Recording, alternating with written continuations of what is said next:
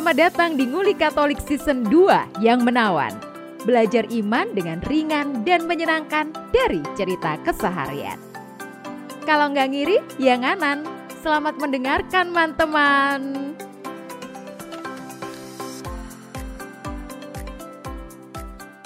Kami segenap kru podcast Nguli Katolik mengucapkan Selamat Pasca. Yeay. Gak pakai minal aidin wal faizin ya ini. Belum. Selamat Oktav Pasca. Oktav Pasca itu seminggu doang ya. Iya, seminggu. Namanya Oktav ya. Seminggu setelah hari rayanya. Oh, terus nanti minggu kedua setelah hari raya apa namanya? Oktif. Kalau nggak ada ya? Nggak ada. Oh, tapi kalau yang Paskah ini minggu keduanya itu masuk minggu kerahiman. Kerahiman ilahi. Mm-mm. Oh, yang novenanya udah dimulai Jumat Agung kemarin. Yeah. Gitu. Oh, kamu anggota komunitas kerahiman ilahi? PDKI.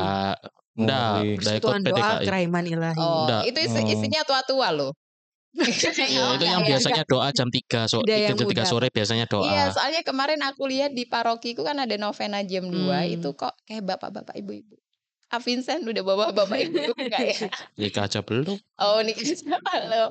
Ya. Selamat Paskah ya teman-teman. Banyak cerita seru mungkin teman-teman. Kalau mulai dari Minggu Palma, Kamis Putih, Jumat Agung, Vigili Paskah sampai Minggu Paskah, semoga semuanya lancar dan hikmat ya. Kayaknya gak ada berita-berita yang heboh nih. Selamat berpuasa bagi yang berpuasa. Loh iya dong. Siapa tahu kan ada yang teman-teman kita yang berpuasa juga mendengarkan podcast kita. Oh iya. Betul, harus disapa betul. Juga dong. Disapa juga. Semoga kuat ya puasanya. Sampai nanti Lebaran. Kalau kemarin aku ini nih sempat pas Jumat Agung. Aku kan ibadah jam 3 sore di parokiku jam 3 sama jam 6. Nah jam 3 sore itu kan bubaran tuh jam 4:30 lebih 1/4. Jadi 1 jam 45 menit. Setelah itu bubaran keluar parkir masih halo-halo salaman begitu-begitu ya. Terus jarak dari gereja ke parkir gak lama itu jam 5 lebih aku keluar. Wah harusnya kalau keluar dari gerejaku yang mau nginsidi tuh langsung belok Trunojoyo masuk Kartini tuh udah nyampe rumahku lagi gitu ya. Tapi lurus gak boleh gitu. Wah ada apa Pak, ada apa? Ada bukber gitu. Wah ternyata ada gereja di Trunojoyo Sidoarjo tuh GKI, Gereja Kristen Indonesia, yang hari itu Jumat 7 April itu lagi ada kegiatan buka puasa bersama. Istimewanya kenapa ditutup dan yang nutup itu para banser NU karena ternyata yang datang adalah Ibu Sinta Nuriyah Wahid. Gitu.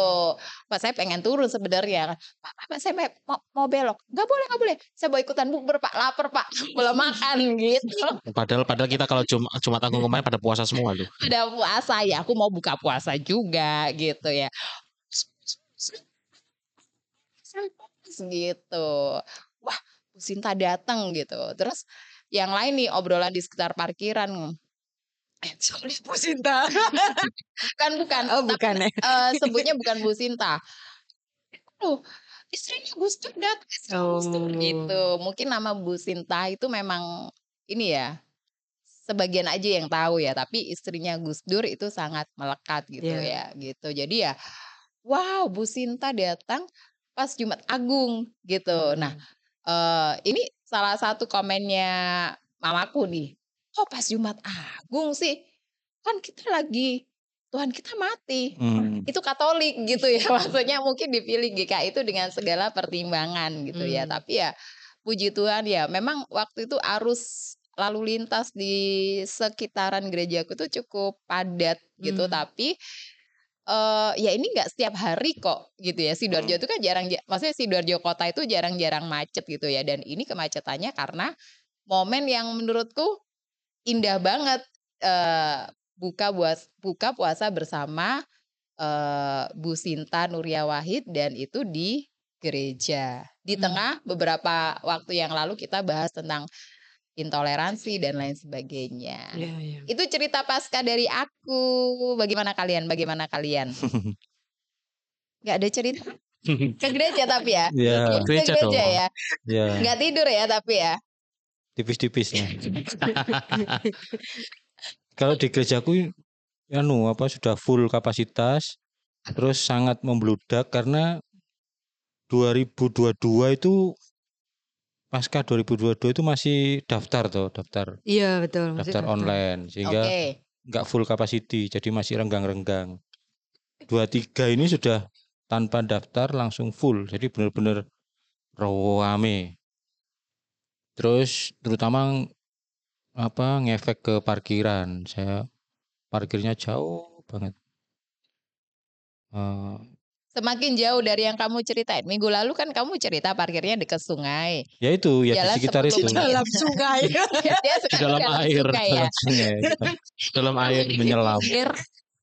Karena udah masuk. Saking banyaknya. Terus kamu harus keluar dari air, mengeringkan badan dulu baru ikut. Jadi lumba-lumba. Oh gitu ya, jadi full ya. Full. Akhirnya kamu ya, kamu tetap pakai jaket karena dingin. Ya ampun. Untungnya kalau Algon kan di perumahan gitu ya. Jadi ada lokasi-lokasi yang bisa dipakai untuk parkir. Jadi di hari suci itu kami, aku sama istriku banyak diskusi soal parkiran gereja-gereja lain tuh. Bayangkan misalnya kayak Ngagel itu gimana? Ngagel nggak punya parkiran. Nah, iya. Iyo. Itu gimana parkirnya? Kami ngobrol. Karena kemungkinan pasca 22 kan juga masih daftar semua, belum full. Iya. Full kapasitas ya di semua paroki masih. Yakobus masih daftar waktu itu. Nah, pasca 23 ini yang sudah full capacity itu parkirnya gimana? Semakin membludak karena nggak seperti biasanya. Setelah 3 tahun sepi, itu ngaturnya gimana? Ngalgon aja apa susah kayak gitu.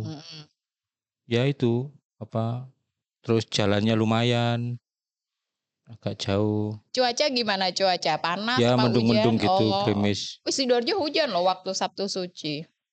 Sidoarjo itu parkiran luas itu ya. Iya luas, tapi itu juga nggak nampung ya. Itu masih tetap berapa parkir. Mobil itu 100. Waduh aku nggak pernah ngitung ya, kayak nggak tahu ya. Terus kan sebagian itu untuk motor. Terus kami itu parkir di kantor Depag, Departemen Agama. Oh, sampai ke situ. Deretannya situ, di situ. Terus parkir motor di rumah tetangga depan gereja yang seperti udah aku ceritain tempo hari gitu. Ya puji Tuhan walaupun hujan lancar. Jadi kalau di tempatku itu masih terop Pak, terop. Jadi orang jaketan bukan karena AC tapi karena angin. Tampias. Tapi ya sudah ada gereja lama di aula lantai 2, lantai 3 semua penuh puji Tuhan. Kayaknya orang sangat senang bisa ke gereja. Akhirnya ya. Walaupun tetap pakai masker tapi dengan segala kemudahan ya, nggak usah daftar gini. Walaupun diatur juga sih. Gitu.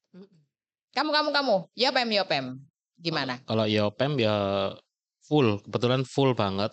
Mulai dari Kamis Putih sampai Minggu Pasca kemarin. Dan apa ya? Sebenarnya aku punya angen-angen itu selama pekan suci itu aku nggak tugas nggak tugas di misa maupun ibadat gitu. Ternyata tugas. Kamu tugas apa? Untuk yang Minggu Palma kebetulan nggak tugas. Terus yang hari Kamis Putih tugas kor. Jumat Agung tugas pasio, Sabtunya lowong, Minggu Paskanya tugas kur. Waduh, dia laku banget Pak. Saya tugas menjaga anak istri saya. Tapi memang. Kamu pasio jadi siapa? Naratornya jadi Yesus. Narator. Waduh, wow. Nafas oke tuh ya, 30-40 menit oke ya. Enggak juga sih. Enggak juga. Soalnya sempat ada momen, sempat delay 2 detik. Karena apa ya, engap. Oh iya, karena engap jadi udah waktunya aku nyanyi bagianku itu, aku sempat ada momen 2 detik langsung kaget loh. Wayahku. Oh gitu. Ini mengurangi konsentrasi karena udah kebanyakan karbon dioksida di otak kau itu. Kamu menghirup jigongmu sendiri. Bagi jigong pas lagi puasa juga. Oh iya itu tambah harum. Itu tapi berpahala jigong orang berpuasa. Enggak ada, kalau di kita enggak ada. Ada ya. Tapi umat kan bisa menafsirkan menghayati gitu. Bukan karena kehabisan nafas atau karena menghirup. Fokus sih naratornya menghayati. Padahal itu ngap itu sumpah. Jadi kayak apa ya? Yes, sampai itu nyawa itu mau kecabut dari ubun-ubun itu tapi enggak jadi. Oh gitu. Karena delay, Delay tadi karena ya sempat apa ya? Latihan pasio itu yang full itu cuma 2 hari. Karena sebelumnya itu ya harus ada kerjaan yang harus diselesaikan sebelum masuk hari suci, itu harus diselesaikan semua, baru bisa latihannya itu ya hari Rabu sama Kamis. Itu baru bisa latihan full. Terus sisanya ya wis persiapan untuk kur yang hari Kamis sama kur hari Minggu. Tapi memang itu antara kamu emang talented atau di Yopem gak ada orang gitu. Nah itu ya saya bingung itu kenapa yang cari saya itu loh. Iya, berarti gak ada orang lain. Tugasmu next adalah regenerasi. Iya makanya ini harus regenerasi. Mungkin kamu bisa melatih EN. Aduh. Nah, tapi kan kalau EN bilang di grup itu dia kalau nggak dia rapat ini apa latihan, kurdi kan sering latihan. Iya, ya itu sama saya juga. Saya yang ngelatih. Khusus pasio. Udah. Tapi memang yang saya syukuri dari perayaan Pekan Suci itu ternyata di paroki saya ini ada pengkategorian sesuai dengan jenjang usianya. Contohnya kayak yang pasca kemarin, minggu pasca kemarin itu, misa kami itu ada 4 kali. 4 kali misa. Minggu jam 6 pagi, jam 8 pagi, jam 10 pagi ini khusus untuk anak-anak biak. Yang sore khusus untuk rekat sama OMK. Oh. Jadi itu udah disonding jauh-jauh. Sudah disonding jauh-jauh hari. Dan emang yang datang sesuai dengan segmennya. Jadi ya teman-teman OMK rekat. Yang mana? Kamu yang jam 6 pagi langsung? Enggak, jam 5 sore. Jam 5 sore ya. Nah, kebetulan OMK tugas waktu itu. Oh ya itu kamu nyanyi lagi gitu ya. Oh. Jadi ya itu karena ya itu OMK pun baru baru latihan itu cuma berapa kali begitu. Jadi nggak expect gitu loh, nggak expect kalau disuruh tugas pada saat Minggu Pasca. Wah, berarti di Yopem ini banyak bibit-bibit ini ya, penyanyi-penyanyi gereja. Enggak juga. Oh, enggak juga. Cuma yang mau itu ya mereka semangatnya gede gitu loh. Lalu terberkati itu akhirnya bisa melayani. Iya. Luar biasa. Terima kasih ceritanya Kak Vincent. Wih, ini nih gereja paling mewah. Hujan terus. Mewah. Hujan terus.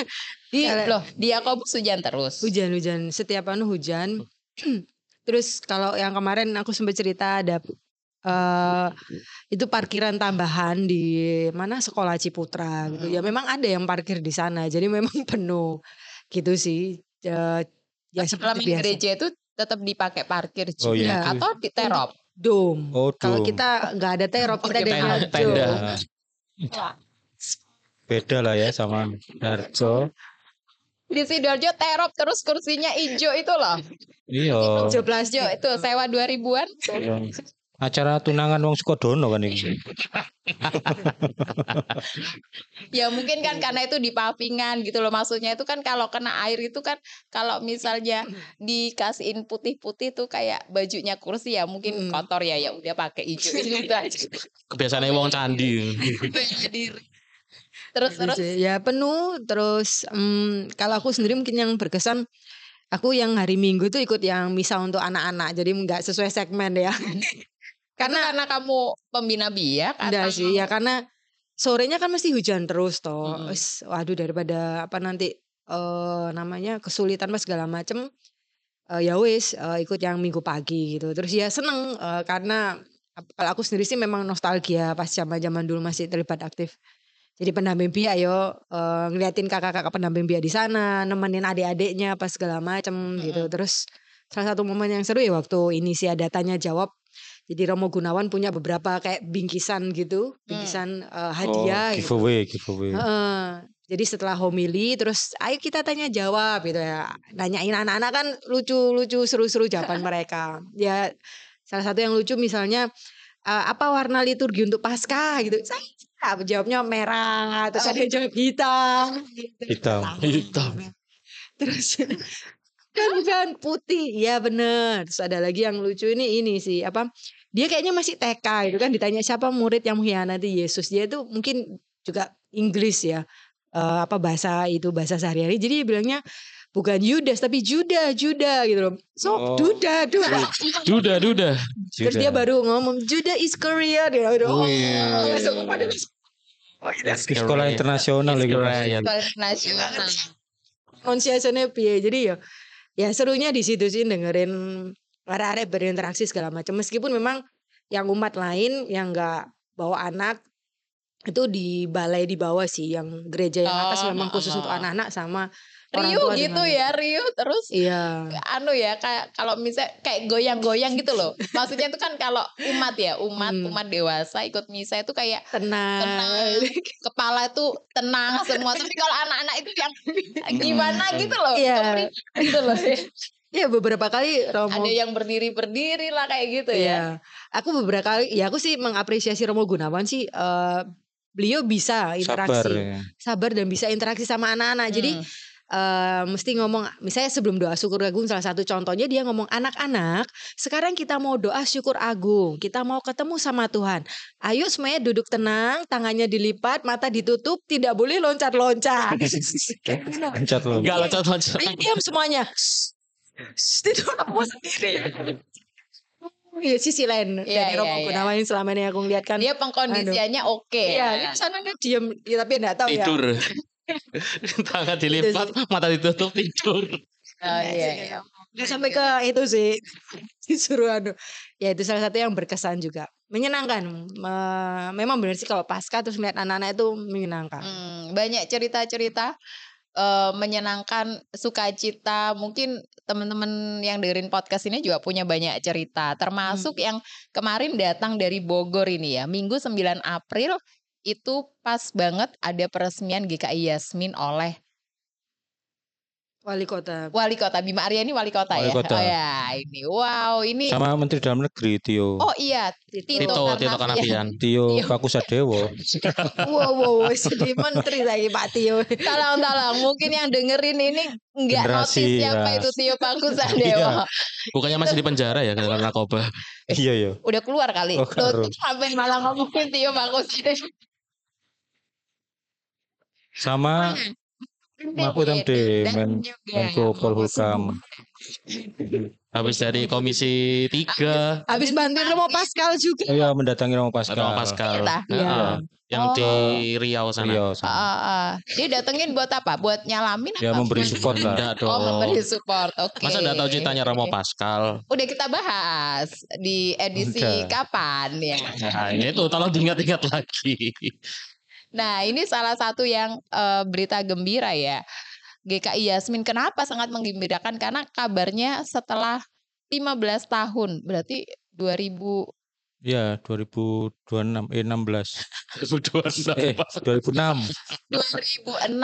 betul ya. 2006 itu sebenarnya dia sudah mengantongi IMB. 2002 yang IMB. IMB itu 2002. 2007. 2008. 2008. 15 tahun loh, 15 tahun loh. 2007.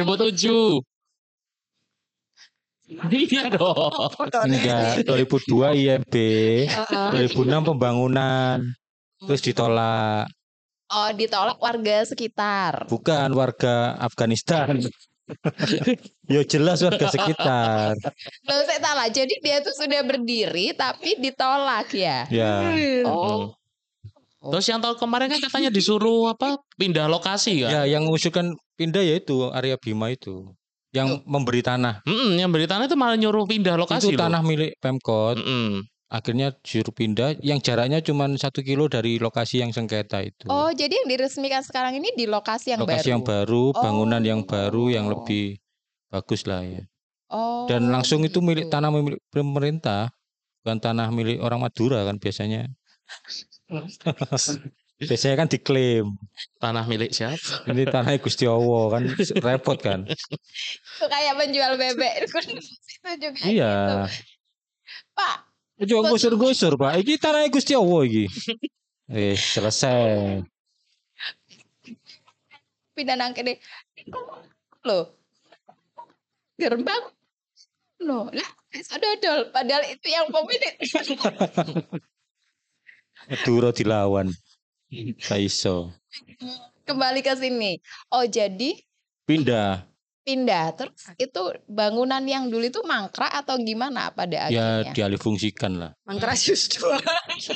Santo mangkrak Sius 2.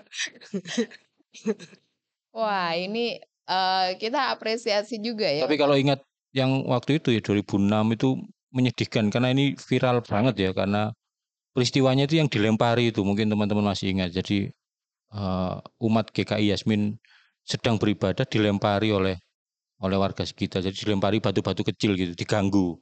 Dan itu ada polisinya di situ. Makanya lalu GKI Yasmin itu sangat viral banget. Semua mata tertuju ke sana karena waktu itu menerima perlakuan yang kayak gitu. Bayangkan di tengah-tengah ibadat. Polisinya ada di situ. Iya. Itu warga. Itu 15 tahun yang lalu, 2006 2007 lah. Waktu kejadian itu. Sampai ganti wali kota 2 kali, ganti gubernur tetap enggak bisa. Jadi itu GKI Yasmin itu kayak salah satu ikon intoleransi di Indonesia gitu. Betapa sangat miris perilaku intoleransi di Indonesia. Dengan waktu penyelesaian yang sebegitu lama ya. Ya. Oh. Dan makanya Mahfud MD waktu peresmian kemarin pas di hari Paskah itu menekankan inilah pentingnya negara hadir, karena waktu peristiwa 15 tahun yang lalu itu negara benar-benar absen gitu. Jadi kayak ini, iya di pembiaran.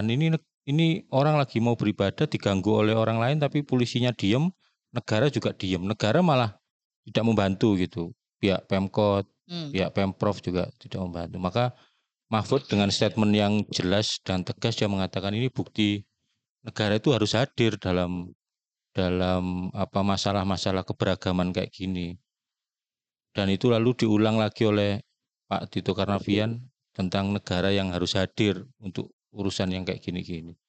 Jadi logikanya kan ya kalau ada orang yang kesulitan izin ya negara itu membantu gitu.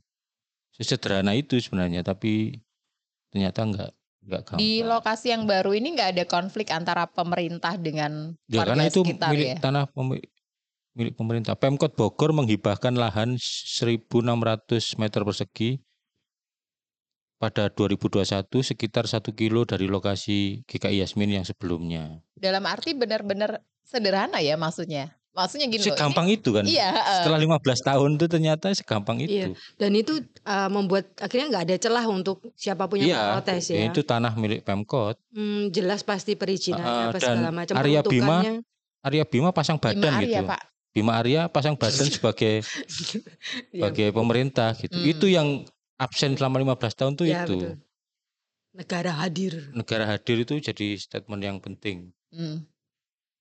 Selamat itu, untuk teman-teman GKI Yasmin. Kenapa namanya Yasmin? Karena ada di perumahan. Taman Yasmin. Perumahan Taman Yasmin ya. Perumahan Taman Yasmin. Jadi bukan pelindung ya. Oh iya, bukan. Maksudnya aku kisah. Yasmin itu siapa? Apakah orang Kudus atau ya sama kayak yang di sini loh, kan ada GKI Araya itu juga di perumahan Araya. Perumahan Araya. GKI Bendul Merisi itu ya. Oh, mereka menamai parokinya berdasarkan jalan lokasi. Tempatnya Bu Sinta Bukber itu GKI Trunojoyo. Oh. Ya. Gitu. Itu kemarin ya kabar baik. Kabar baik juga yang mungkin teman-teman pernah dengar berapa hari yang lalu atau berapa minggu yang lalu ya, di Lumajang, Bupati gitu. Bupati Lumajang yang Thoriqul Haq ya, mengklaim bahwa dia membangun gereja atas dana APBD. Waktu itu dia komparasinya dengan apa gitu loh, yang ini cewek itu, bupati perempuan itu. Oh iya, Purwakarta. Purwakarta ya. Yang nggak ada izin. Iya. Yang masang Purwakarta benar. Iya itu. Yang nyuruh petugasnya masang pelang di gereja itu loh. Itu berarti baru minggu lalu. Itu beritanya lalu, ya? Iya, beritanya berdekatan. Bupati Purwakarta itu baru minggu lalu. Iya, lalu muncul. Tapi Lumajang itu sudah lebih dulu gitu loh. Itu Bupati Lumajang itu semacam counter terhadap peristiwa itu. Ini loh, kami di sini malah kami membangun gereja dengan dana APBD gitu loh. Masa di daerahmu enggak bisa gitu, kayak gitulah. Statement itu tersiratnya begitu. Ya kami teruskan pembangunan gerejanya, kami teruskan dengan dana APBD. Itu mungkin hal yang istimewa kalau di Indonesia ya, karena biasanya gereja itu ya dibangun atas dasar biaya umat gitu. Kita aja dikasih izin udah happy ya. Apalagi dibayarin. Kita nggak gitu pernah minta-minta di lampu merah kan. Ada yang sambil bawa cari ikan, yang minta sambil bawa cari ikan. Iya ada. Sampai tip ya muter tip suwe ngono. Iki nang cidek gini ono. Iya. Bisa ditanya IMB-nya ada atau enggak? Jembatan BAT jelas enggak ada itu IMB. Iya karena setelah itu juga viral dibahas ya, sekian ribu tempat ibadah itu juga nggak ada IMB-nya gitu. Ketika satu tempat ibadah dipermasalahkan IMB-nya mana, nih ternyata banyak loh gitu. Itu cerita-cerita menyenangkan. Mungkin yang akhir tahun lalu 27 Desember, sekitar Desember 2022 itu juga ada cerita menyenangkan toleransi dari Purwokerto, Bupati Pekalongan yang ikut meresmikan satu gereja Katolik di sana, gereja Paroki Santo Yohanes Rasul itu bareng Uskup Purwokerto. Kalau Purwokerto keuskupan paling kecil ya. Ya kecamatan deh. Kecamatan. Oh ya kecamatan. Levelnya kecamatan. Kayak menyenangkan gitu kalau kepala daerah hadir dalam peresmian gereja Katolik itu kayak ya ampun. Padahal itu tugasnya kepala daerah loh. Memang tugasnya. Tapi di Indonesia jadi aneh gitu. Jadi kayak jadi luar biasa. Iya, istimewa. Padahal ya wes kudune. Ya itu tugasnya kepala daerah. Hadir, gitu. Mengayomi semua agama gitu, sederhana kan. Ternyata enggak segampang itu. Tapi itu mungkin yang sangat menyenangkan apa luar biasa itu cuman kita aja, Pak. Maksudnya karena kita minoritas. Iya. Iya, Pak. Maksudnya itu kalau misalnya teman-teman mayoritas terus kedatangan kepala daerah gitu. Ya jadi nggak istimewa karena sudah pasti hadir kan. Oh iya, udah pasti hadir. Jadi bagi kita itu. Tapi kan nggak semua, misalnya masjid-masjid kecil diresmikan kepala daerah kan. Oh iya. Kalau di Surabaya yang paling besar ya Masjid Akbar itu. Memang fenomenal itu ya. Pakesangan itu. Masjid Agung. Iya, Masjid Agung. Ya. Nah, kira-kira kalau dengan begini banyak berita-berita toleransi gini gereja Katolik gimana ya? Memang ya sangat terbuka atau menyambut baik atau gimana nih? Ya tetap seperti yang sudah berjalan ini kan ya memang tidak ada yang berubah dari gereja Katolik ya tetap ngikuti prosedur. Kalau izin ya ngurus izin meskipun sebenarnya itu logikanya tidak masuk gitu maksudnya. Orang mau beribadah ngurus izin tuh enggak masuk sih. Cuman ya kadang-kadang kalau di teman-teman di Kristen Protestan tuh biasanya dipermasalahkan itu peruntukan. Jadi rumah tapi dipakai untuk ibadah. Betul. Bukan ibadah kayak doa lingkungan yang mungkin setahun sekali gitu. Tapi ini ibadah rutin reguler. Nah itu mungkin yang dipermasalahkan. Tapi ya itu tadi logika dasarnya. Orang beribadah itu nggak boleh diganggu. Kita nggak punya hak gitu. Tapi gereja Katolik tetap sesuai peraturan, sesuai prosedur. Kalau dimintai syarat, laporan dan sebagainya pasti memenuhi ya. Beberapa waktu lalu sempat dengar sharing sih dari salah seorang romo di kuskupan yang memang ya sempat untuk membantu atau terlibat dalam proses pendirian gereja yang baru gitu ya. Memang dari Romo sih menyampaikan satu gitu loh, jangan keburu-buru, jangan buru-buru. Jadi ngikutin aja gitu loh. Yang diminta apa misalnya surat apa atau apa ya diikuti aja, tapi ya tentu dengan prinsip kejujuran dan sebagainya gitu. Jadi jangan pilih shortcut gitu. Misalnya harus gini, nanti disuruh ke sana ya udah ngikut aja ke sana. Terus ternyata perlu ini lagi, balik lagi yang ngikut aja. Ini ke sini ditelatenin satu-satu, diikuti prosesnya, tapi tetap dengan terus menjaga nilai-nilai Katolik gitu loh. Memang itu akan makan waktu lebih lama ya. Misalnya dalam hari ini tidak pakai shortcut segala macam gitu loh. Tapi buahnya adalah ya Romo tersebut men-sharingkan buahnya. Aku bisa kenal satu persatu dengan pihak-pihak yang berkaitan, membangun relasi juga dan sebagainya gitu loh. Apalagi dia kan sebagai pemimpin umat, pemimpin gereja Katolik ya, representasi gitu loh. Jadi menunjukkan bahwa ya, memang kami ada niat baik dan seterusnya gitu loh. Terus ya itu bahkan sampai ngurus-ngurus segala macam. Terus Romo itu sempat cerita dia dapat pelang IMB itu cuma bayarnya 25.000 ya, 25.000 rupiah. Padahal sempat ada beberapa orang yang ngomong tuh bisa sampai 5,5 juta sampai berapa juta gitu loh. Ya itu sih ya salah satu hal positif yang dia sharingkan ya setelah sekali atau dua kali dia ya terlibat dalam proses pengurusannya kayak gitu-gitu memang ya itu tadi ya ngikutin aja alurnya sepanjang itu jujur, bersih dan benar ya. Maksudnya kadang memang orang ya ribet ya kadang ya minta maaf sih ya, untuk teman-teman pemerintah itu betul ya. Kesana kemana yang gini ya wis diikutin satu-satu dilihat dan memang dipastikan kalau udah ngelakuin step-stepnya ini ya udah kita bisa sampai itu cuma bayar 25.000 toh gitu loh. Dan tidak usah manipulatif, tidak usah pakai orang dalam ya wis ya, ikuti betul. Jalur aja. Ya. Sekalian sambil kenalan sama orang-orangnya siapa. Jadi orang Katolik memang harus patuh pada peraturan. Ya selalu biasanya. Nah, yang paling gampang tuh ya langsung di kompleks TNI gitu langsung karena sing rewel. Ya itu pengecualian ya. Itu pengecualian. Kalau di lahan-lahan umum ya itu tadi struggle-nya lebih panjang. Iya, benar-benar mulai dari ketemu Pak RT-nya, membangun relasi dengan warga gitu ya, kelurahan, BPN. Oh, ternyata 25.000 doang.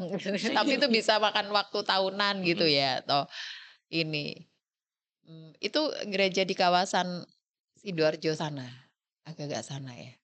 Iya. Iya. Okay. Pasti kamu nggak lagi cerita tentang Yosafat kan? Kalau Yosafat kan di kompleks AL ya Pak ya. Jadi kayaknya itu lebih gampang. Oke. Seberapa mungkin ini pernah kita obrolin juga ya. Seberapa terbuka gereja dengan kelompok, golongan atau keyakinan lain. Kalau kayak Bu Sinta Nuriyah Wahid itu kan sebenarnya tiap tahun dia punya safari Ramadan ya. Dan yang kemarin itu di Jawa Timur itu terjadwal tanggal 3 sampai tanggal 7 kayaknya. Jadi dia tuh udah dari Madiun terus ke Batu itu dia sama Biku. Bante gitu. Nah kalau di Madiun aku tadi lepas dia di bukber di mana, terus Sidoarjo ke GKI kayak gitu ya. Kalau gereja Katolik gimana? Apa bentuknya atau boleh nggak sih kasih contoh apa yang pernah diinisiasi oleh gereja Katolik untuk merawat toleransi antar kelompok? Kalau yang sempat viral itu yang sholat Id di katedral, sama di Malang, Malang. Ya di Katedral Ijen. Kayu tangan ya? Iya, kayu tangan. Itu buka gereja untuk tempat parkir, lalu orang-orangnya sholat di situ, jadi beber di halamannya gereja. Di halamannya gereja beber koran. Jadi dibuka gitu. Lalu kalau yang di Semarang tuh malah pengurus gerejanya sama suster jejer lalu salaman gitu. Tapi itu ya di desa-desa sih, gereja di desa. Viral beberapa video itu. Ya membuka gereja itu kan ya bentuk toleransi untuk dipakai parkir untuk dan lain sebagainya. Yang contoh-contoh sederhana ya. Kalau yang contoh yang besar yang level dunia ya Abu Dhabi itu. Apa itu? Nah itu. Kita golekane sih. Dokumen Abu Dhabi itu yang kaos berkunjung ke Al-Azhar Mesir. Kita punya teman yang spesialisasi dokumen. Vincent. Aku kalau dokumennya enggak tahu ya punya atau enggak yang Abu Dhabi. Itu menyerukan perdamaian, toleransi. Ya, toleransi. Cuma kalau aku punya dokumen yang terlama itu ya dokumen Konsili Vatikan II. Apa itu? Dia bilang Nostra Aetate sama Dignitatis Humanae. Apa yang bisa dikutip tentang toleransi kayak kita yang sangat majemuk di Indonesia ini? Ya mungkin tentang ini sih lebih ke gimana pandangannya gereja itu soal bahwa kita itu sebenarnya hidup berdampingan dengan berbagai macam orang, dengan berbagai macam latar belakang, sehingga ya mau tidak mau kita punya tujuan yang sama yaitu untuk menghargai martabat manusia, kemudian juga memperjuangkan hak kesamaan, persaudaraan universal, sehingga gereja Katolik ini mengedepankan nilai-nilai universal soal kemanusiaan, di mana kita ini sebenarnya walaupun berbeda dengan beragam latar belakang, pada intinya kita itu sama-sama manusia. Nah sebagai sama manusia ya mau tidak mau ya kita bahu membahu untuk apa ya, memperjuangkan nilai-nilai kehidupan, nilai-nilai kemanusiaan. Walaupun ya akan ada perbedaan, entah itu mungkin secara ras atau mungkin secara agama, secara kesukuan, secara golongan. Dan apa ya, ini yang juga apa ditekankan dari dokumen Nostra Aetate ini, bahwa hubungan manusia dengan Allah itu juga erat kaitannya antara manusia dengan sesamanya. Sehingga ketika manusia itu bisa menghargai, bisa apa ya, mengasihi, bisa mencintai sama manusianya dengan berbagai latar belakang yang bermacam-macam, maka secara tidak langsung ini juga mempererat hubungan antara manusia dengan Allah sang penciptanya yang menciptakan keberagaman di dunia ini. Ya kutipannya ya dari kitab suci sih, dari surat pertama Yohanes itu, barang siapa tidak mencintai ia tidak mengenal Allah. Oh. Terus kedalaman teologi yang sangat dalam. Jadi ya ini ada soal apa yang ditekankan di Nostra Aetate juga ini. Oleh karena itu konsili suci yang juga mengikuti jejak para rasul itu meminta dengan sangat pada umat beriman Kristiani supaya bila ini mungkin juga memelihara dalam tanda kutip cara hidup yang baik di antara bangsa-bangsa bukan Yahudi. Maksudnya yang berbeda dengan kita sebagai jemaat gereja. Itu konsili Vatikan II. Dokumen itu ditulis pada tahun 65. Dan itu ketika Indonesia belum gonjang-ganjing dengan masalah kemajemukan ya, seperti sekarang ini. Ya. Itu sudah didasarkan itu. Dia mungkin tahu ini, paus waktu itu, ini Indonesia bakalan kayak gini sih. Itu prinsip yang dasar sekali. Barang siapa mencintai, barang siapa tidak mencintai, ia tidak mengenal Allah. Oh, oke. Itu mungkin kalau teman-teman muslim itu punya juga ajaran, atau mungkin pronunciation-nya akan habul minallah, habul minannas, hablum minannas, hablum minallah. Ya. Artinya sesama kita manusia harus mempunyai hubungan yang baik antara sesama manusia, hablum minannas sama hablum minallah. Dia itu juga belajar bahasa Arab, tak Pak? Iya. Luar biasa, bahasa Latin belajar, bahasa Arab belajar. Bahasa hewan bareng. Yang nggak tahu dia bahasa tumbuh-tumbuhan. Ya. Kamu mesti belajar sama Yohanes Pembaptis ya. Apa Yohanes Pembaptis? Oh bukan ya, bahasa hewan dia ya. Apa Pak ya, Bapak nggak tahu bahasa tumbuh-tumbuhan. Jadi tadi di bahasa kangkung.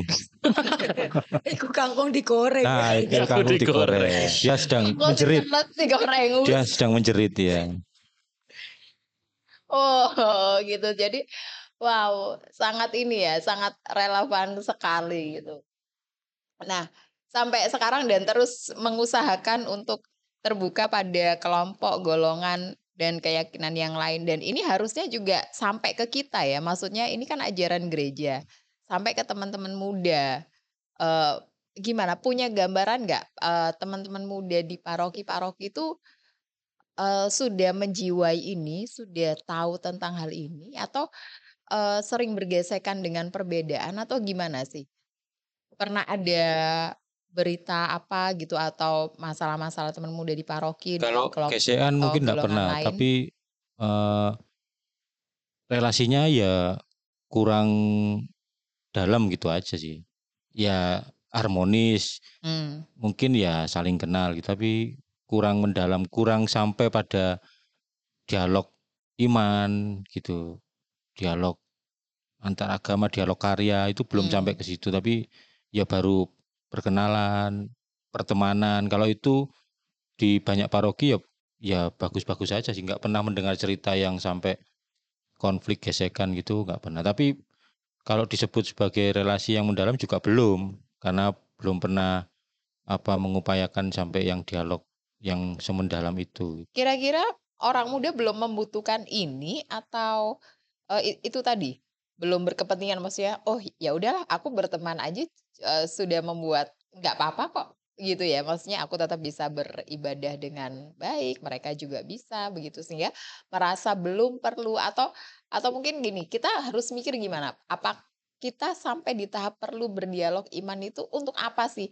Orang muda itu perlu sampai di tahap itu tuh untuk apa gitu, ketika pada level pertemanan aja udah oke, nggak ada gesekan, nggak ada konflik gitu ya. Mungkin karena ini sih, Ya karena mungkin teman-teman muda zaman itu belum banyak yang terlibat aktif di tengah masyarakat, misalnya sebagai pengurus RT apa segala macam. Di memang kadang baru di situ mungkin dirasakan perlu masuk di hal-hal yang strategis dalam tanda kutip, misalnya ikut organisasi ABCD yang mendukung toleransi atau keberagaman. Misalnya ada misalnya di OMK, teman-teman OMK Mojokerto salah satunya aku tahu mereka rutin mungkin sebulan sekali atau satu minggu sekali ya ikut pertemuan Gus Durian, hal yang kayak gitu toh. Misalnya secara tidak langsung sih memang kegiatan itu tidak secara langsung dalam tanda tentu ngefek ke kegiatan OMK di paroki segala macam ya, kita tetap dengan sibuk itu. Tapi ketika nanti terjun atau hidup bermasyarakat di rumahnya masing-masing misalnya perlu apa gitu kan, kadang kalau dia OMK hanya sebagai OMK saja tidak punya kenalan di mana-mana ya mungkin juga akan sedikit lingkup wawasannya dan sebagainya. Memulai relasi ketika di masyarakat yang lebih luas itu akan mungkin lebih canggung gitu ya, ketika tidak dilatih dari sekarang untuk berdialog iman dengan teman-teman yang beda agama gitu ya atau beda keyakinan. Oke. Belum, circle-nya belum gede gitu ya. Ketika sekarang belum merasa perlu untuk dialog iman karena mungkin belum ada di circle yang lebih besar. Urusan apalagi nanti kalau udah kerja jadi PNS, godaannya banyak, gratifikasi. Dan karena belum pede juga ya kayaknya. Betul. Ya merasa inferior. Gak kenal sama imannya juga, belum, jadi mungkin merasa inferior. Ditakok iki wes koyo aduh nyoba piye. Iya kan kalau di Katolik itu kayak nggak ada, ada sih sebenarnya, kita kan ada kayak sekolah evangelis gitu ya. Kalau misalnya teman-teman muslim kan ada pengajian gitu ya, aku lihat mereka punya pengajian terus apa tuh kalau kita OMK, kalau mereka tuh apa? Takmir gitu. Takmir biasanya masjid. Mereka itu ada pengajaran juga gitu. Belum pede ya? Ya sama-sama lah. Maksudnya kalau yang level orang mudanya sama-sama. Kecuali kalau yang sudah misalnya organisasi gitu, mungkin masih pede, berani bertemu dengan yang lintas agama yang berbeda gitu. Lalu mungkin sampai ke diskusi soal teologinya. Tapi kalau yang aktivis gereja itu masih belum pede karena mereka sendiri juga masih bergulat dengan itu ya, pengetahuan dan penghayatan iman. Dua hal itu yang masih macet toh, pengetahuannya juga rendah apalagi penghayatannya gitu. Ya masih banyak ya. Banyak hal yang belum ya, katekese kita kan juga masih sangat kurang gitu ya. Jadi untuk sebagai orang muda Katolik di Indonesia ini menurut teman-teman perlu ya sampai di situ. Sampai di Indonesia loh ya. Sampai di mana dulu? Sampai di mana? Sampai itu tadi, sampai di dialog iman. Oh ya perlu. Ya perlu. Harus menuju ke sana. Nanti pada waktunya kita harus sampai ke sana. Selama ini kan kita masih kayak dimanjakan dalam tanda kutip karena relasi dekat kita dengan NU gitu ya. Itu semacam kayak tameng kita untuk kurang serius dalam menggarap dialog lintas iman. Jadi seolah-olah wes aman lah, kita dilindungi NU dan NU juga bersahabat dengan Katolik, aman lah karena NU juga organisasi Islam terbesar gitu. Tapi kayaknya kita nggak cukup hanya sampai di situ, harus sampai di dialog karya, dialog kehidupan, dialog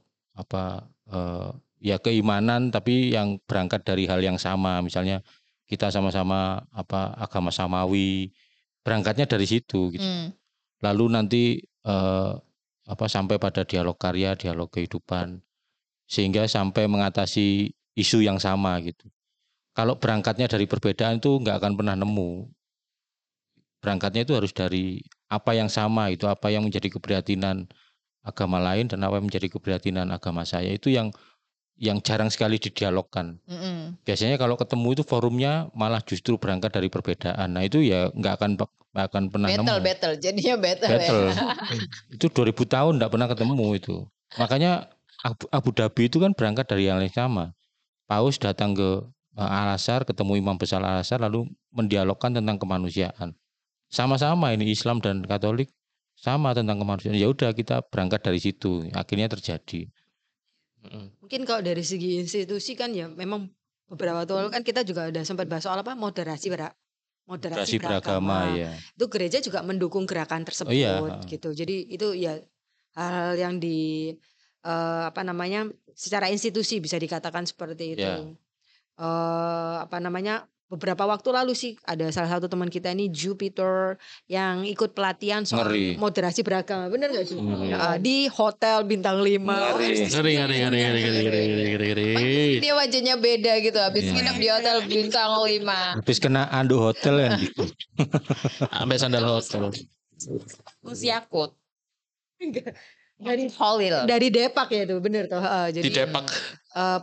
Penyuluh agama gitu. Jadi dia salah satu perwakilannya yang diutus itu sih. Ya itu salah satunya, maksudnya gereja bukan kayak aku gak mau ikut-ikutan program pemerintah kayak gini, apa ini gak ada gunanya, enggak gitu sih.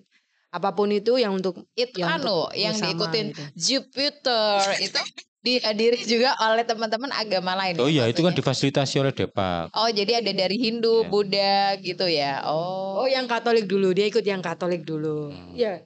Oh gitu. Tapi dari Kementerian Agama nanti untuk semua agama ya. Gimana dari 100% materi yang terserap di otak Jupiter?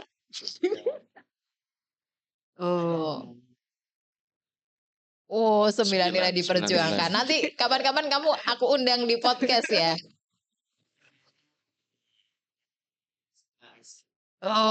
ASG. Moderasi beragama itu sudah ada di ASG. 4 prinsip ASG. ASG kan prinsipnya ada 4 itu. 4 atau 5? 4. Martabat manusia, keadilan sosial, subsidiaritas dan solidaritas. Bonum comune. Bonum comune. Iya. 5. Kebaikan umum. Ya, boleh. Berarti kalau nilainya 9 berarti salah satu itu. 9 nilai toh. Iya, salah satu. Nilainya 90 ya. 90 ya. Wah, jadi orang muda Katolik itu berarti nggak boleh hanya sekedar puas latihan kur doang gitu ya. Iya. Vincent ya. Tetapi juga harus keluar dari pagar gereja. Iya, harus keluar dari pagar gereja. Berarti batal. Aku tadi yang minta tolong kamu untuk ngelatih ikut pasio nggak usah wes. Dia disuruh aja bermasyarakat, ikut Gus Durian tak apa ini. Enggak suruh jaga RSL depan itu. Ketemu teman gitu loh aja ya gitu. Jadi keluar pagarnya tuh sampai ke situ, bukan cuma di warkop depan gereja doang gitu ya. Gitu deh teman-teman, cerita gembira setelah Paskah Yesus yang sudah bangkit, dan cerita-cerita toleransi ini benar-benar membangkitkan sukacita kita juga. Untuk teman-teman yang mungkin masih berjuang untuk apa nih, ya itu tadi. Ada nggak sih gereja Katolik yang lagi susah perizinannya? Nggak ada ya? Mungkin ada, mungkin ada ya, tapi bukan di Keuskupan Surabaya. Mungkin belum ke blow up gitu lah. Ya itu menganti itu kan masih. Iya teman kita. Depending ya. Saya ucapkan selamat berjuang untuk Karangpilang kan sebagai. Ya? Karangpilang yang baru belum ya? Gak tahu gimana Jupiter yang baru. Yang di AL. Kamu saksi hidup. Ya kan umat Karangpilang dia. Kalau menurut yang pembangunan itu ya, renovasi sih memang masih proses untuk pengurusan karena desainnya ganti. Bukan kan, soal perizinan ya? Ya otomatis desain itu, karena desain perizinan itu juga ikut soal desain apa segala macam gitu. Karena nanti mungkin atapnya nganuin ke tetangga gitu ya. Wah, desainnya kalau begini bisa mengganggu tetangga sebelah karena gitu. Karena sekian tahun pending gitu, terus ada banyak hal yang harus di renovasi berarti tetap di dalam gang itu. Nah, bukan itu pindah ke kompleks bangunan baru atau renovasi atau apa ya itu kan include di dalam izin mendirikan bangunan kan. Ini bangunannya apa toh? Modelnya piye? Kayak gitu-gitu itu ternyata include gitu loh. Kayak sesek gitu ya, Karpil itu kayak sesek gitu loh. Soalnya sebelah itu sudah pemean tetangga kayak gitu. Itu kan gereja Balai RW itu. Gereja Balai RW. Balai penyuluhan jadi penyuluhan. Ya, selamat berjuang ya Kak Priska. Waduh, Santo Agustinus. Habis itu jadi ketua stasi. Mantap. Dia sama ketua WKRI di stasi Santo Agustinus menganti wanita Katolik. Sibuk ya. Sibuk sekali. Rian jadi ketua RT. Haus jabatan. Gitu teman-teman, orang muda Katolik bukan hanya ada di gereja tapi juga ada di masyarakat. Terima kasih ya. Spesial terima kasih Kak Vincent yang udah join. Terima kasih. Thank you. Kita ketemu lagi episode berikutnya. Bye-bye. Hanya di Indonesia mendirikan gereja lebih susah daripada mendirikan warnet. Iya. Warnet. Skarilit ya warnet. Skarilit. Warnet itu gak ono. Salah. Sudah habis warnet. Jangan kan warnet. Dia lagi dengerin podcast ini tuh dia warnet apa? Nilainya tuh gak 5 detik lagi. Sampai nanya, googling deh. Dia googling apa itu warnet. Jangan kan warnet rental PS aja sudah mulai langka. Enggak ada ya sekarang. Masih ada sih kalau di dekat rumahku masih ada. Oh, ya, Romo. Bye bye.